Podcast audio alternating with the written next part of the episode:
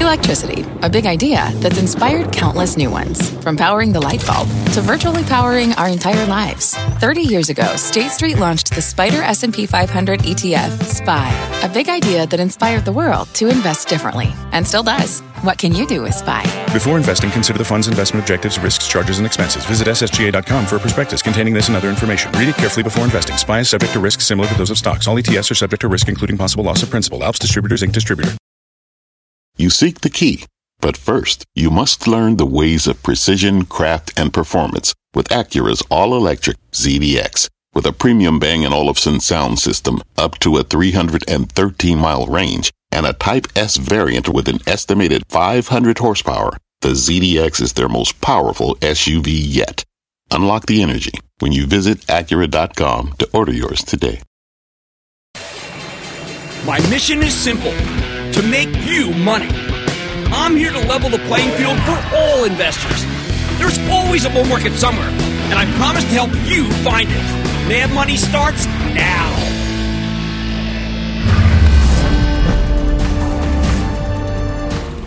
Hey, I'm Cramer. Welcome to Mad Money. Welcome to Cramerica. Other people want to make friends. I'm just trying to save you some money. My job is not just to entertain, but to educate and teach you. So call me at 1 800 743 CNBC or tweet me at Jim Cramer. You might think this whole market is hostage to the trade negotiations with China. I mean, that's certainly how it feels after today's bruising, right? With the Dow plunging 280 points, S&P tumbling 0.66%, Nasdaq sinking 0.55%. But that's just not true. If the trade war were really all important, the averages would never have been able to surge to record levels over and over and over again. As tense as the negotiations may be, China is simply a much smaller issue than most people seem to realize. So if that's the case, what the heck just happened over the last four days? Why has the action suddenly become so frightening? What does it mean for your future in your portfolio? Okay, a week ago we learned that the free traders in the Trump administration, there you got to think about Larry Kudlow, the president's chief economic advisor, and Steve Mnuchin, the Treasury Secretary, they had high hopes for a deal with the Chinese. They floated the idea that maybe China would be willing to open up its economy to American financial companies if the president would give them a stay of execution on his scheduled December 15th trade hikes. But the hardliners in the White House, no, they warned us. They warned that if the free traders kept talking up the prospects of a deal, the Chinese government would start pushing for better terms. That's been their style. We've seen this before. Every time Trump seems willing to agree to something, they try to move the goalposts. Still, for a while, the president seemed quite taken. He was willing to side with the free traders. He spoke positively about the deal. And that allowed the stock market to surge again. Some people think it's manipulation. No, it's the way it is. Again, we've seen this before. Stocks rally in anticipation of a trade ceasefire. Rug gets pulled out from under us. We give back those gains. This time, it's harder to tell who's at fault. Remember, our government passed a bill imposing some sanctions on Chinese officials for their crackdown in Hong Kong. Pro democracy. And suddenly, China was no longer content to ask for no more tariff hikes. Instead, they wanted a rollback of the existing tariffs as a precondition for any deal, even the so called Phase One agreement. And that's exactly what the hardliners predicted would happen. So the president struck back. First, he bought, uh, brought back those uh, tariffs on steel imported from Argentina and Brazil because they've devalued their currencies. And more importantly, any country we don't have tariffs on is a country that China can use as a middleman to dump their steel on the U.S. market, depressing our prices. Second, rather than commit to a bad deal, Trump decided to throw a real roundhouse, saying it might be better to wait until after the election to make any agreement with the Chinese at all. And that's what torpedoed the averages today. But I've been telling you for ages that you shouldn't get your hopes up about a deal because the two sides are simply too far away from each other. These are those seven deadly sins I talk about, which is far more difficult than just buying some soy or making it easy to have a bank have a business in China. The thing is, despite how it's often portrayed in the media, the Chinese Communist Party, get this, is newsflash, is just as fallible as any other political organization. At the end of the day, they're human. They make mistakes. They make misjudgments. They have a tendency to be overconfident. This time, I think the Chinese government really overplayed its hand. They were betting that President Trump would be willing to make a deal thanks to the impeachment process. No serious person in this country believes he'll be removed from office, but it might hurt his reelection chances. China was hoping he'd accept worse terms for a quick political victory before the election rolls around. Well, Trump, he just shut that down. I also think China's underestimating the common ground between Trump and most of his potential Democratic opponents on this very issue. Okay, Biden would probably end the trade war. But Warren, Sanders, they might be even tougher on the Chinese than Trump. So the possibility of a stalemate on trade for the next year or even longer is a very real one. Don't forget, they are very anti coal, and China's decided, hey, we need all the coal plants we can get.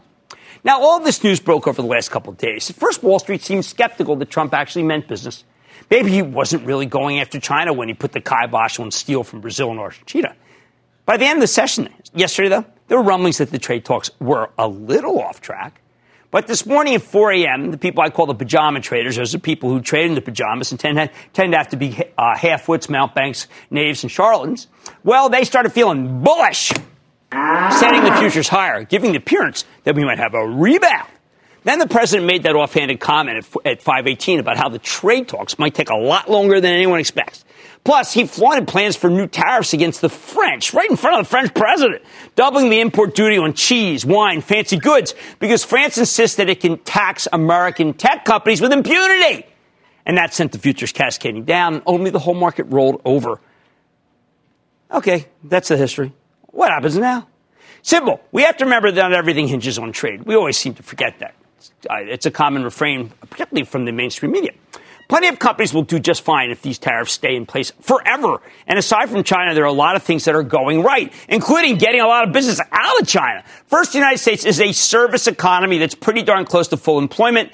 And when you get service and full employment, you get a lot of sales and a lot of money, particularly in housing. Second, we have powerful secular trends that are going on here, like digitization. We'll talk to Salesforce and Coupa later. Medical innovation, a lot of those biotechs being taken over that don't have anything to do with the trade war. Third, when tariffs go up, economic growth slows a bit, and that causes bond prices to rise. When bond prices go up, their yields go down, and then money flows into higher dividend yielding stocks. Fourth, some of our retailers are so powerful that they can squeeze even their Chinese overlords, so to speak, to keep prices down.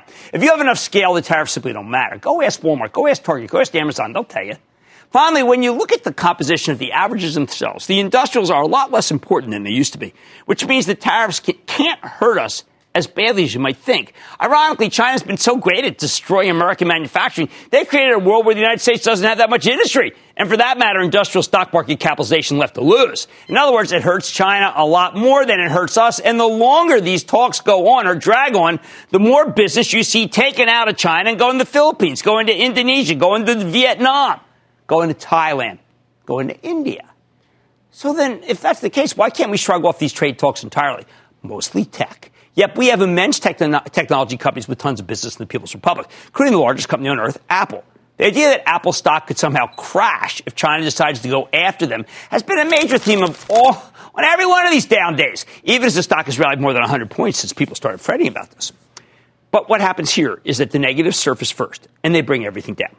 Then the stocks that don't have anything to do with China bounce back. Nevertheless, much of tech keeps getting slammed, and that's the real issue we face right now.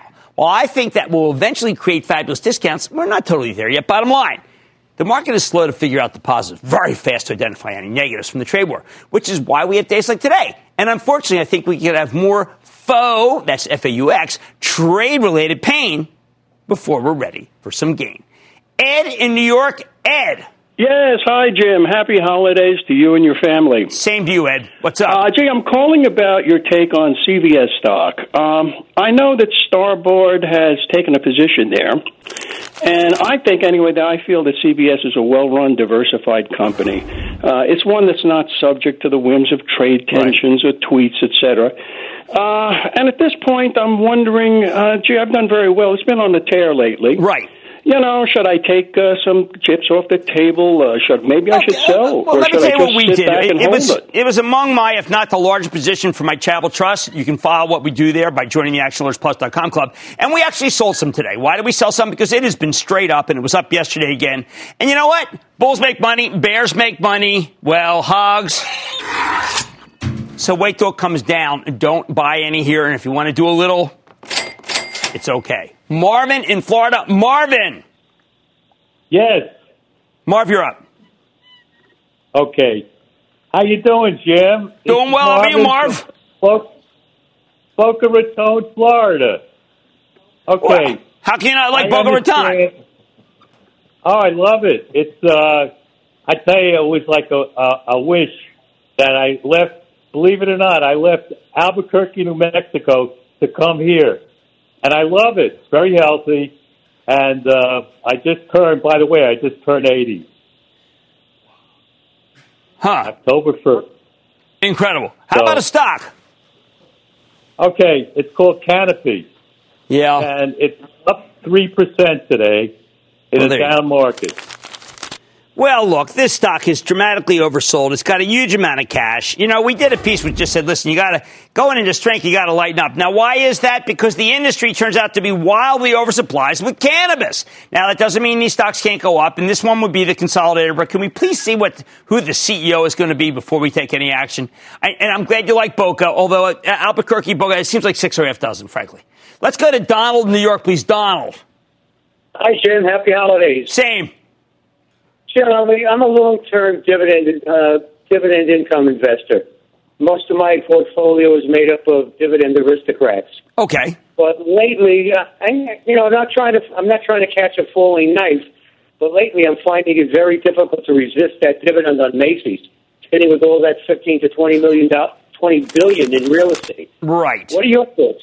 Well, it, I, first of all, I think that's an overvaluation of real estate. The problem with Macy's is the same problem I have with master limited partnerships. If you don't have any growth, no one cares about the dividend, or some of these, uh, you know, like the Annaly Capitals. So uh, Macy's has to demonstrate growth before I want to buy that dividend, and they have not demonstrated growth, so therefore they are in the. And I can't recommend the stock. But I do want to go to Mike in Ohio, please. Mike. Booyah, Jim. Booyah, Greetings Mike. from Cleveland, Ohio. I w- wanted your thoughts on UPS. It's been a great. I like. UPS. I think that quietly David Abney has emerged as the person who spent the most money in order to be able to build up the infrastructure that's needed to be able to handle Cyber Monday, Tuesday, Wednesday, Thursday, whatever. And I think it's the stock to own. You know, I've been a big FedEx backer, but I've got to believe Abney has really done what's right and that that's the one to own. Okay, remember, not everything is hostage to the trade negotiations. The lack of a deal is going to create some buying opportunities. A lot of names. I said that yesterday. I said we got to come down, but you know what? We're getting there. We're getting there. The real issue's tech. The trade uncertainty is a real headwind for that sector, particularly for Apple, because this is the one everyone thinks has to crash, except for me. Remember, I say oh, own it, don't trade it. Mad Money tonight. As the market continues its decline, does it feel like it's time to throw in the towel? Okay, not so fast. Don't make a move before you hear my take. Then Salesforce report after close. I'm going to be crunching the numbers with the co-CEO fresh off the report. The stock's getting killed. And therefore, is Coupa the way to play the cloud? It's a cloud prince. It's become a little bit more of a pauper lately. I'm not so sure that's that is correct. I'm going to be talking to the CEO. So stay with Cramer. Don't miss a second of Mad Money. Follow at Jim Cramer on Twitter. Have a question? Tweet Cramer. Hashtag mad tweets. Send Jim an email to madmoney at cnbc.com or give us a call at 1 800 743 CNBC. Miss something? Head to madmoney.cnbc.com.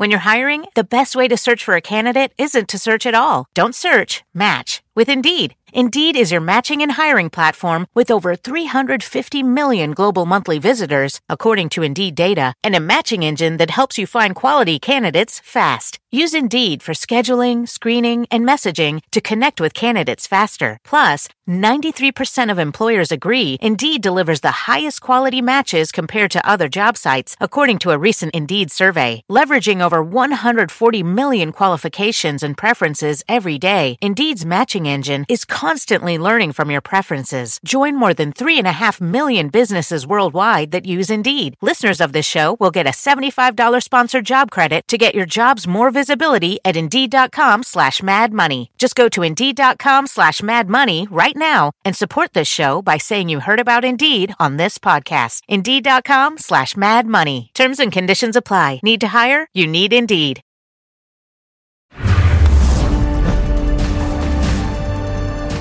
When you see the market get steamrolled like this, I know what it wants you. You want to feel like running for the hills. Why even bother? Why try? Why not sell everything? Because if you do that, you might not be able to get back in at a lower level. It's entirely possible that, this moment will pass, and you'll find yourself experiencing seller's remorse. Kind of like the people who got out at Dow 1000 when I started, or Dow, uh, let's say, 1,687 or 2009 at Dow 6,500 or 7,005, you know, 8, 9, 10, 11. You get the point. Let me give you a new term. JP Morgan's brilliant Michael Cembalest, he's my favorite strategist. He calls the sellers who get long, get short or loud Armageddonists. They're people who go to a football game and when their team is losing, they make the grand sweeping gesture that they're headed to the parking lot to beat the traffic. Eh, they feel fabulous that they missed the last part of that big beatdown and made it home an hour earlier than the hapless fans who stuck around. And then the early birds declare that the fun is over forever. What's wrong with that way of thinking? I mean, if you believe the market said, lower, why not just dump everything before it gets worse? Simple. October of 87. The weeks leading to the crash took the Dow from 2,600 down to 2,200. Okay? Uh, going into the crash, I've been shaking, watching so many of the stocks tumble that I liked right there. Uh, I, I, got out alive. Oh, oh, no stocks whatsoever. Sold them all and had just 100 puts on Johnson Johnson. I bet, bet against one of my favorite stocks. That was really just insurance against an existing position that I'd blown out of this week because of the fear. I had no stocks right here.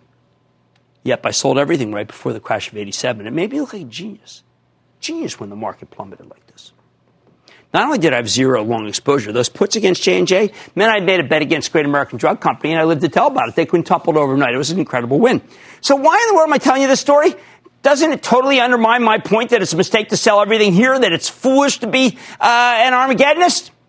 Well, let me tell you what you might not know. There were a half dozen high profile money managers back then who were all over TV and the newspapers for calling this crash, telling you to get out here, like I did Oh, they lived off of it for weeks, then months, then years, because reporters are suckers for bears. Me, I didn't know any better. I got back in slowly. Although, in retrospect, I didn't go fast enough. Any faster, I actually worried about being seen as a foolish a dip buyer who jumped into stocks ahead of the recession that the market was clearly signaling. A recession that never came. What can I say? I'm a pragmatist, not a dogmatist. I saw things I liked, so I bought them. It was the right call. A year later, there were more bears than ever, even as the market clawed its way back. Back to the point where if you'd bought the most active stocks on the Friday before Black Monday, well, guess what? You would have been up for the year. In other words, the worst day of the year, and you, worst day maybe of our lifetime. And a year later, you made money. In other words, even when you make a brilliant sell call like that, it doesn't mean the fun is over forever. After the crash of 87, it paid to get right back in. The other money managers who nailed the crash and then stayed negative, they eventually faded into obscurity because being an Armageddonist, it's a bad strategy. So here's the bottom line. I need you to take a moment to think before you decide to blow out everything because you feel it's going lower. Because unless you're nimble enough to get right back in at lower levels, it's probably a mistake to sell everything. And you might not be able to get back in except for higher than expected prices. Let's go to Matthew in Missouri. Matthew. Hey, Dr. Cramer. Matthew here from Kansas City, a big Midwest. Booyah, ski daddy from the Show Me State. Ah, uh, go Andy Reid, uh, ski daddy. What's up? It's on an inconvenient time for me. However, yesterday I reviewed your show from Wednesday last week, 27th.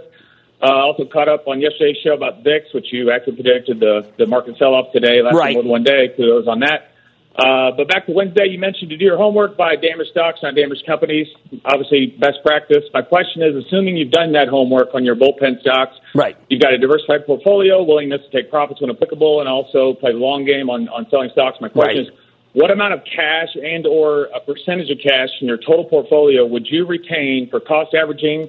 Uh, if in fact you believe that you know the homework on the stock and the company was solid, uh, was damaged due to speculation, tweeting, you know, high frequency trading, uh, whatever might well, be. Well, you just declared that's exactly what I want. I want some cash. We, we raised about $350,000 for my charitable trust. We've been sending out negative bulletin after negative bulletin after negative bulletin, except for a couple of core stocks. We're trying to uh, circle the market uh, wagons around. And I think that once again, this is going to be very right.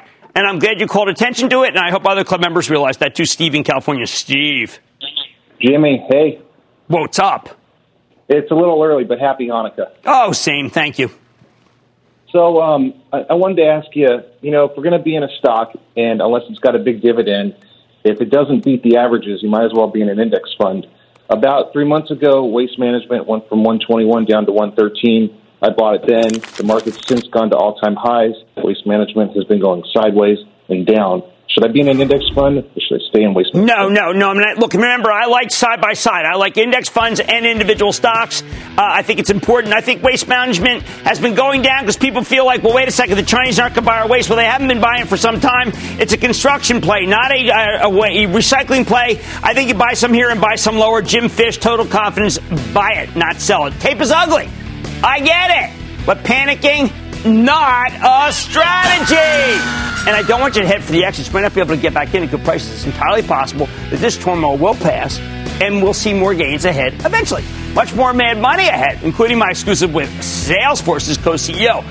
What's the company's earnings signaling for the rest of the cloud cohort? And why is the stock down? Then, after today's drop, looking for companies that could be worth considering during this market's cooling off period, I'm eyeing one that's up more than 100%. Coupa Software, see if you can deliver. And how is global uncertainty impacting a company like PPG? I'm talking with the CEO. So stay with Cramer.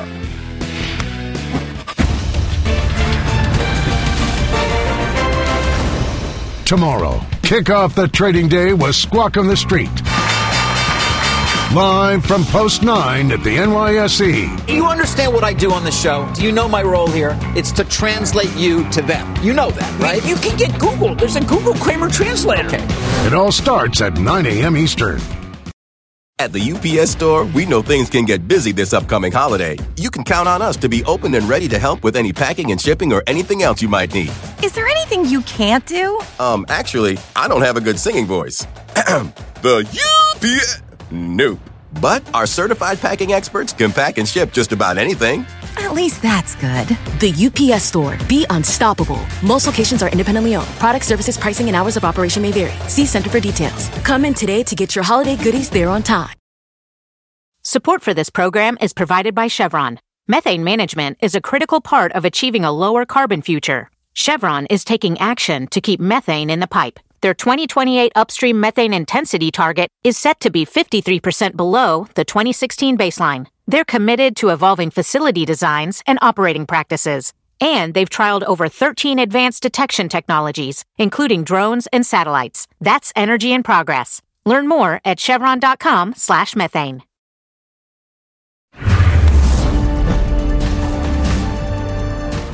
couple weeks ago, we went out to San Francisco for Salesforce.com's annual Dreamforce conference. And the Cloud Kingpin told us a great story. That's one reason the stock's been such a terrific performer. But then tonight, Salesforce reported a generally strong quarter with one piece of hair on it.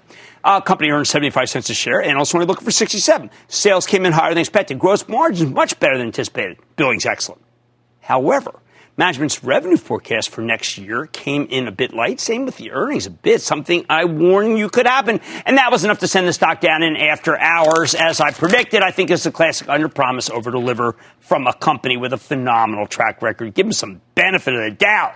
Given though how much the stock had run into the quarter, people wanted perfection. The thing is, while it wasn't perfect, it was pretty close, and the long term forecast is amazingly strong. Don't take it from me. Let's dig deeper with Keith Block, the co CEO of Salesforce.com, to get a better read on the quarter. Mr. Block, welcome back to Mad Money. Hey, Jim, it's great to be here with you. All right, so Keith, we've got this usual uh, dichotomy. At first, it was a complete blowout quarter. I mean, much, much better than expected 75 versus 66 cents. So, why don't you give us some of the components of where you really hit it home, which are the verticals, and also, since we are out there last week, how much are the new things, like uh, the voice Einstein that we thought that was so exciting? Well, Jim, it was a terrific quarter. You know, we have four and a half billion dollars in revenue at 34% growth. We've guided to 17 billion for this year, which is absolutely amazing. And at Dreamforce, and you know, you were there, so it was a super exciting time. We said that we would double the company again in the next four years to over 34 billion. So uh, it's certainly an exciting time with what's going on, and a lot of this is really being powered by digital transformation. And we see digital transformation all over the world, in every segment, in every industry, in every geography. And, you know, just to give you an example of this, I had a great conversation with the CEO of one of the largest industrial manufacturers in the world just last week before Thanksgiving. And we were talking about how organizations have grown up traditionally over time. And you think about kind of an inside out, product inside to an out, uh, out market mentality. And it creates organizational silos, data silos, technology silos, cultural silos, business model silos. And in our conversation, we were talking about the power of digital transformation and what does that really mean because it's all about the customer now. And so we want to be able to take these customers that we're advising and talk to them about turning this from an outside in view, customer first, all the way back from the experience to the supply chain. And that is the importance of digital transformation. Now, and the digital transfer yeah, go ahead, Jim. I, I, did want to know who is transforming in a large way. And the reason I say that is because the last few times Mark has been on in the conference call, he said, Jim, and the biggest transformers are, and then he gives us these gigantic eight, nine figure wins, but I never get to ask you about it. Where are some people who are realizing eight, nine figure deals who need this transformation? Well, there's a lot of transformation going on in the world. And again, this digital transformation is really based on three legs. The first one is technology and that is lift and shift in its infrastructure, and how do you take advantage of that technology? The second is really about cultural change and organizational change. What are the workforce implications? How do you skill the workforce? And the third is the business model change. What are you actually going to do to take something and turn that model from customer experience all the way back to that supply chain? And it's very, very important. And you know, when you think about these great wins that we've had in the quarter, and there are so many great wins, you think about companies or organizations like the Veterans Administration. This is one that is near and dear to my heart. So, this is an organization that is now one of our top customers, and we're helping them fulfill their mission, which is very important, taking care of these veterans who have served us, and now this is an opportunity right. to serve them. So that's another exciting opportunity that we've taken advantage of. I want to be a little too granular here, maybe you could argue, but people were saying that for next quarter you were really guiding to, you had been guiding to 62 and now you're guiding down to 54 55 now this is the kind of nonsense i have seen with salesforce so many times right before a gigantic breakout. So i need to know was there any delta actuality in this quarter that made it so that you guided down the next quarter from what you were supposed to now, Jim, as you know, we've got a very strong track record. We're the fastest growing enterprise software company at our size and scale. You know, we're doubling the company in the next four years. We've guided to 17 billion. So there's a lot of great opportunity. Digital transformation is everywhere, and that's why companies are coming to us as their trusted advisor. And it's very exciting time to be in the market. Well, that's, it's good, and I know you got that long-term view. But I asked very specifically about this next quarter, which is what's sending the stock down from being 164 down to 159. I do not want to misread our viewers. If that's because I myself, Jim Cramer, have drunk the Kool-Aid of Salesforce and only care about the next five years, then I suck, and I don't. So I want to know if there's anything going on here that I should know. No, Jim. Look, we've had a, we had a great quarter. We have a lot of success. Our business looks strong in the fourth quarter. It looks good for next year, uh, and we're in a great position to advise these customers. And that's what we see every day. Okay, so you buy Tableau. I read this uh, week this an article. It said these guys have become the ultimate roll up. They buy MuleSoft. They buy uh, ET. They they buy now. They're buying this uh, Tableau. They just keep buying and buying because they don't have any natural source of growth, and all they try to do is raise price. Now this is the new knock on Salesforce. I did not see any of that at Dreamforce, but I'm giving you the new knock. Well, let me tell you about our innovation and some of the things that we're very, very excited about that happened at Dreamforce. So, look, we've been talking about the customer 360 and the importance of providing that 360, that single source of truth, which has been the holy grail in our entire industry. We've been talking about this for 30 plus years. And now Salesforce is in a position to do this. Nobody else in the industry can do this. Only Salesforce is able to do that. That's why companies are coming back uh, to Salesforce. They want to advise. They want our advice. They want us to play that role of trusted advisors to CEOs and senior executives. We had another great piece of innovation was Einstein Voice, and imagine having a personal relationship, a voice-based relationship with Einstein to talk about your sales mm-hmm. experiences mm-hmm. or your services experience or your marketing experience. So there's a lot of innovation going on, whether it's organic or whether it's inorganic with things like Tableau and MuleSoft. And look, MuleSoft has been an incredibly successful acquisition. And we've seen great success. It has resonated, resonated with our customers. It's a huge part of our digital transformation. And the way that we've made that run and uh, be so successful is exactly what we're going to do with Tableau. And at the end of the day, all this innovation, the ideas come from our customers. So there's plenty of innovation going on. Our customers are happy. The ecosystem is happy. Our partners are doing incredibly well. And we are serving the market and our customers with this digital transformation. Okay, last question. You did put out some report about how uh, holiday season's going. It seems pretty gigantic on, on, online. Well, it's been a big week at Cyber Week. We had over 32 million uh, orders that were processed on our platform. That's up 29% year That's over year. Again, another great example of customers coming to us at Salesforce right. for their digital uh, transformation and being that trusted advisor. It's a great example of what's going on and the innovation that we're providing in the market. All right. Thank you so much, Keith Block, co CEO of Salesforce, with a blowout quarter. Let's see what happens with the guidance. Mad Money's back after the break.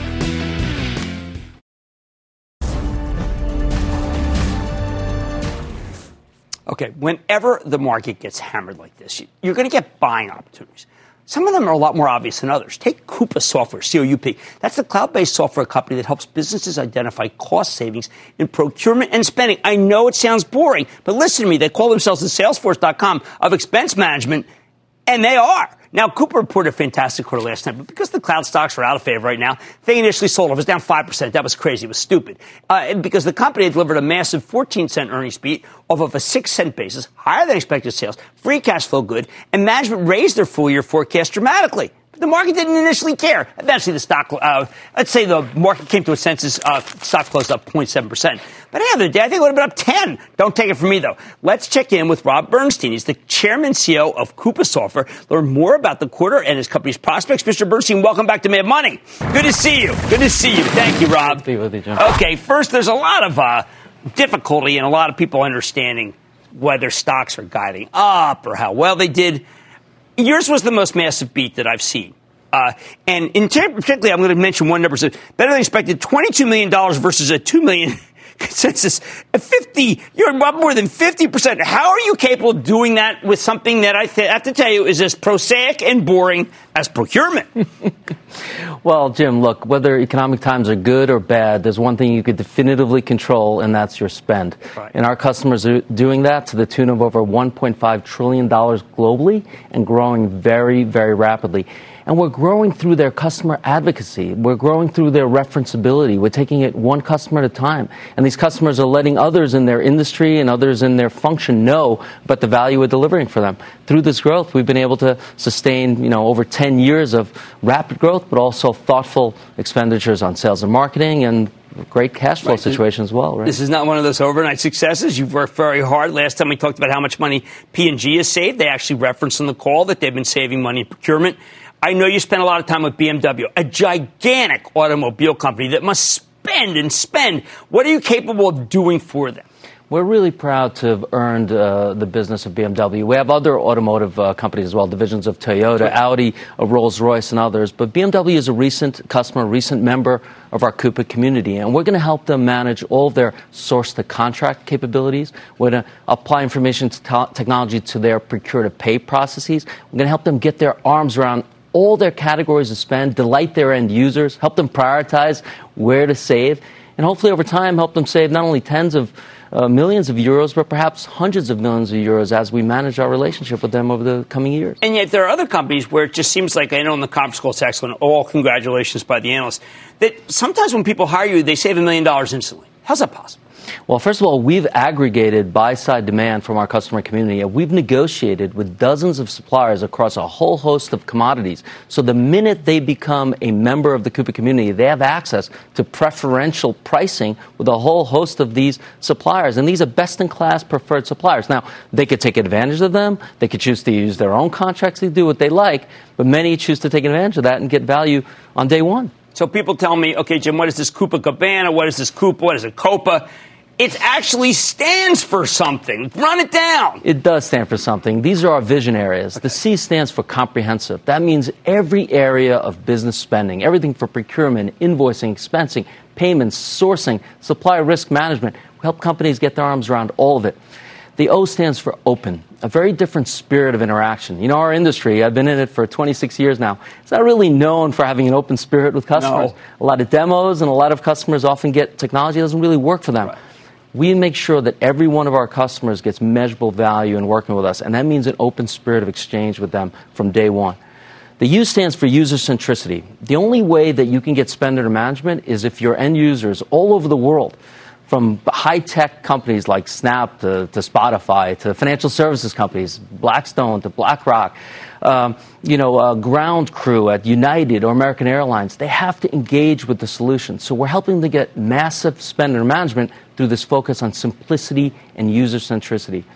The P stands for prescriptive. This is where we leverage the insights of our entire community of customers for the benefit of each individual customer. We can let them know these are suppliers you should stay away from. They're not delivering well for our hmm. community. They're not trustworthy. They're not shipping on time. They're over invoicing. Okay. And the A stands for accelerated. That means time to value. Mid market customers going live three to four months. Big enterprise global deployments going live in eight months.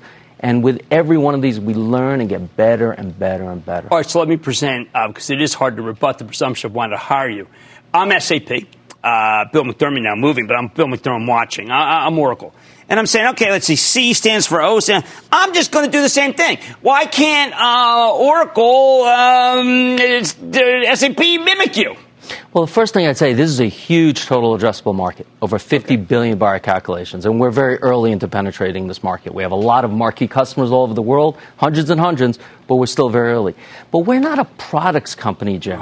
First of all, we're obviously a cloud company, you understand that. Right. But we're really a value as a service company. So we're delivering measurable, quantifiable value through the use of our best practices and our technology. And if those companies can overcome the classic innovator's dilemma and enter a true cloud value as a service approach that we're taking, well, perhaps we'll see them in the in the market. Well, it's clearly working. The acceleration is just beautiful. I want to congratulate you.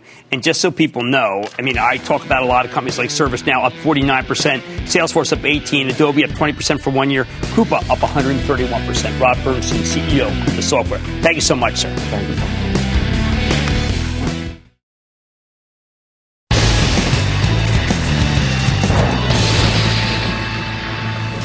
It is time. It's time for the light round. Of course, one of them says, and then the light round is over. Are you ready, Ski Daddy? Time for the light round. I'm going to start with Tim in Alabama. Tim. Yes, sir. Thank you for taking my call. Absolutely. Jim, Tim. my question is about NovoCure Limited, symbol NVCR. I've owned the stock for about four years, and it's uh, increased nicely. But my question is, with the company's success and strategy with Optune, and uh, I would say its pipeline of other innovative cancer treatments, do you see it as a buy? Yeah, That- still I think it's a buy, and I've been liking it since about $17 level, since we had the chairman on repeatedly, and I've seen the product in action, and I do not want to sell it. Jack in New Jersey, Jack. Hey, Jim, what's doing, buddy? How much have Hey, you? uh, Jim, Jim, I'm in the uh, telecom industry, right? And Okay. I'm constantly sending out new contracts to my clients for different vendors, and I cannot believe how many will complain if the vendor paperwork is not DocuSign. So I buy some of the stock a while back because I think it's like a new green theme economy type of play because they're uh, cutting waste and. But the main reason why I bought DocuSign, right, and it hasn't happened yet, is that some cloud provider like Salesforce, AWS, or Microsoft would buy them out. Well, I don't think it's going to happen. We don't buy stocks for uh, takeovers, remember, but I do agree with you entirely and like the product very much. I've been recommending the stock Dr. Science. Let's go to Tom in Texas. Tom. Hey, Jim. How are you? Uh, uh, this is Tom, and uh, I went through a divorce about a year ago. It led me a little financially strapped.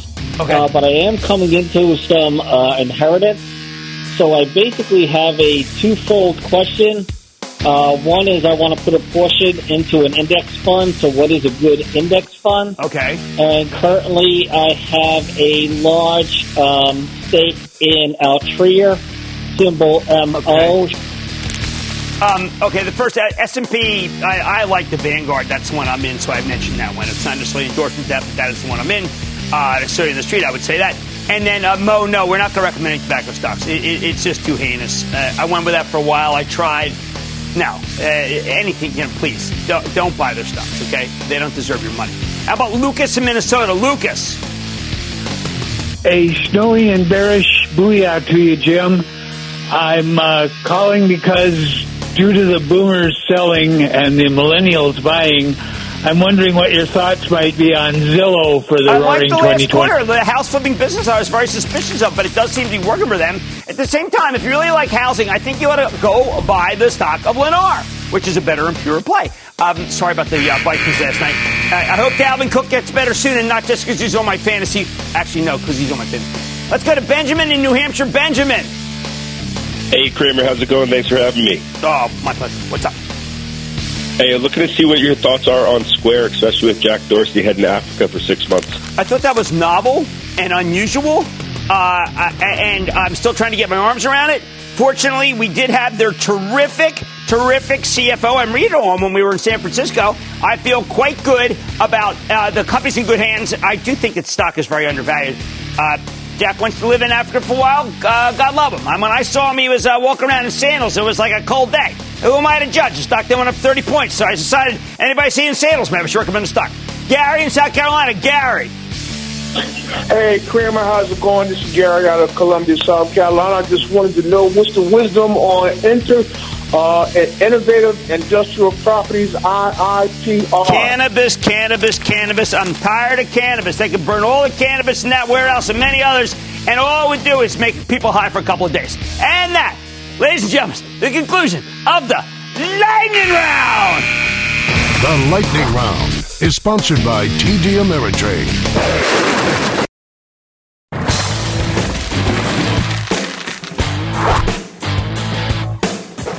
How worried should we be about these cyclical stocks? Those are the economically sensitive ones. Now that a trade deal with China is looking a lot less likely. This group experienced some amazing moves during the third quarter thanks to some assistance from the Fed and a better than feared economy. But can they keep climbing? Consider the case of PPG Industries, the specialty chemical company that makes all sorts of coatings and paints. For years, this stock was kind of tra- trapped in a tra- tra- trading range, bouncing between the mid 90s and 120. But a couple of months ago, PPG stock finally broke out of that range, climbing to fresh all-time highs. Even with the market getting hammered, it's only down about three bucks from these levels. So, is this stock merely paused for the moment, or is it time to ring the register? Let's dig in deeper with Michael McGarry, the chairman and CEO of PPG Industries, get a better sense of how his company's doing, where it's headed. Mr. McGarry, welcome back to Mad Money. Hey, Jim, it's great to be back. Thanks for the invite. Okay, so Michael, uh, contrary to most of the companies I deal with, you see green shoots in places they haven't been seen, and in particular, you saw some amazing growth in China and autos. I'd love to hear something positive. Everyone's so gloomy. You told it to us straight on the conference call. Give us the latest. So, Jim, we're seeing a little bit of green shoots out there. Uh, you know, the local Chinese companies were struggling a bit as they made the emission changes on the engines. Now they've got their engine uh, problems behind them, so they're starting to uh, up their production rates, and we're starting to see that. And uh, we're also starting to see, I would say, firming of the bottom in China right now. And that is uh, whether we have trade talks, no trade talks, 2020 deal, no deal. That's just innate business that you have. Well, I think we've done a lot of, the team there has done a lot of good jobs of taking costs out. Uh, they've been able to grow in this difficult time. And at the same time, we've been able to raise prices. So, you know, if we got a trade deal, it would certainly be a, uh, a nice kick to what we're doing in China. Now, I think that what is most significant is that you maintain the optionality to be able to do M&A. I also think, uh, found that this was the second quarter in a row that you didn't buy stock, first time in seven years. To me, that implies you really are on the hunt for something, and every time you've done a deal, it's been very additive. Well, Jim, as you know, we've been a very uh, acquisitive company. Uh, we've even done five deals in the last 12 months. Uh, so we like doing deals. It's uh, better for our shareholders than buying back stock. But we're not going to let cash sit on the balance sheet. So if we don't see something, we'll be out there buying back stock. But right now, our, our pipeline is pretty active. But I do want to make it clear to our viewers who love dividends that you have always paid a great dividend. That doesn't change whether you're buying back stock or not. No, I think uh, we're on year 47 in a row of raising our dividends. We've been paying dividends since 1899. So uh, we're definitely a dividend aristocrat. Now, there are a couple things that I really like that people say, well, Jim, it's cyclical, it's cyclical. I see some longer term trends that to me do not seem cyclical at all. I mean, for instance, the move out of plastic to can is real. People want to find something to be able to make it so that they say, you know what, I want to go green. I want a stock that goes green. This shift is very real for you guys, right? Oh, absolutely. As you know, we're uh, big in the packaging space, the second largest uh, producer of can coatings. All our uh, can coatings customers are very bullish about the shift out of plastic into aluminum. I mean, I think the stat is around 75% of all alum- aluminum ever been produced has been recycled. And so this is a, a very sustainable solution, and we're going to coat all those uh, cans. Uh, aerospace remains a winner despite what we hear about Boeing. There's still tremendous demand for coatings. Well, our aerospace business is winning in every sector, whether it's paint, whether it's uh, canopies, uh, transparencies for planes, whether it's uh, sealants and adhesives. you know, that business is firing in all cylinders. We're growing twice the rate of the market, mostly through new technology, and that uh, will continue. Okay, now uh, away from China, you do say, look, auto's a little bit weaker. Uh, maybe say, seeing some bottom, bottom United States. But one of the things I find most exciting, I've gotten quite uh, acquired with this uh, really story about Tesla and the EV, the electronic va- uh, volt battery. It seems like to me that because of the, let's just say the slush in New York City today, this is not California. You need to coat those batteries and coat those batteries so the salt doesn't erode them. Isn't that a natural place for PPG? Well, Jim, what we say is electric vehicles take two to four times as much paint as a traditional vehicle. So you start with the pre-treatment of the box, then you electric coat it, and then you have to have a sealant and adhesive close that enclosure, and then on the inside you need protective coating so that you can uh, keep from having what we call a thermal event, which some people call a fire. And then we're working on binder technology as well as gap fillers in the battery as well. So whenever electric vehicle comes, we're going to have new technology and we're going to have a lot of new wins in that space. So we're pretty excited about uh, electric vehicles. Do you think that that is uh, something that's going to happen within the next five years, or am I dreaming that it's going to be shorter than that? Well, I think it's going to be a slow ramp because one of the things they have to do is solve the cost problems. And that's why we're so excited about our play in the binder technology in the anode and cathode is because we can help our customers get their costs down. And so we're working, we have trials going on in China, trials going on in the U.S., and trials going on in, in Europe as well on uh, new battery formulations that will help them out. All of it focused on getting productivity up and costs down. Now, I spent a lot of time in Mexico, probably visited there six times in the last six months. You guys have a huge business in Mexico, and uh, Mexico seems booming to me. That was a great acquisition. How's that doing for you? It's, it's been unbelievable, Jim. Uh, it's been growing every year. We're going to have another record year this year. When we bought the business, we had uh, about 3,800 stores. Now we have 4,800. We've added 90 stores already this year. We're going to add another 90 stores in the fourth quarter alone. As you know from your home down there, Christmas is a big time yeah. for Mexico, and we're really excited about our Mexican business. It's just uh, it's hard to imagine, but every year it keeps getting better and better due to great leadership down there and great technology. Well, Michael, congratulations on being one of the strongest cyclicals I follow because you're not really a cyclical. You have all secular growth that I can see. Thank you so much for coming back to Mad Money. Uh, thank you very much, Jim. All right, guys, if you're looking for a company that has great growth in a time when you're not supposed to expect it, it's PPG. Stick with Cramer.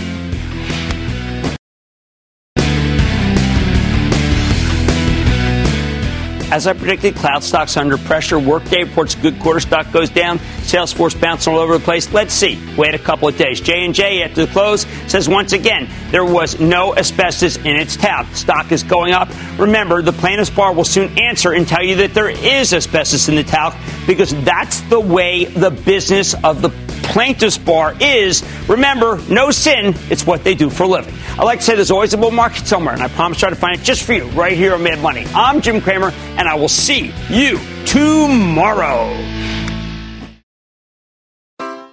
Take your business further with the smart and flexible American Express Business Gold Card.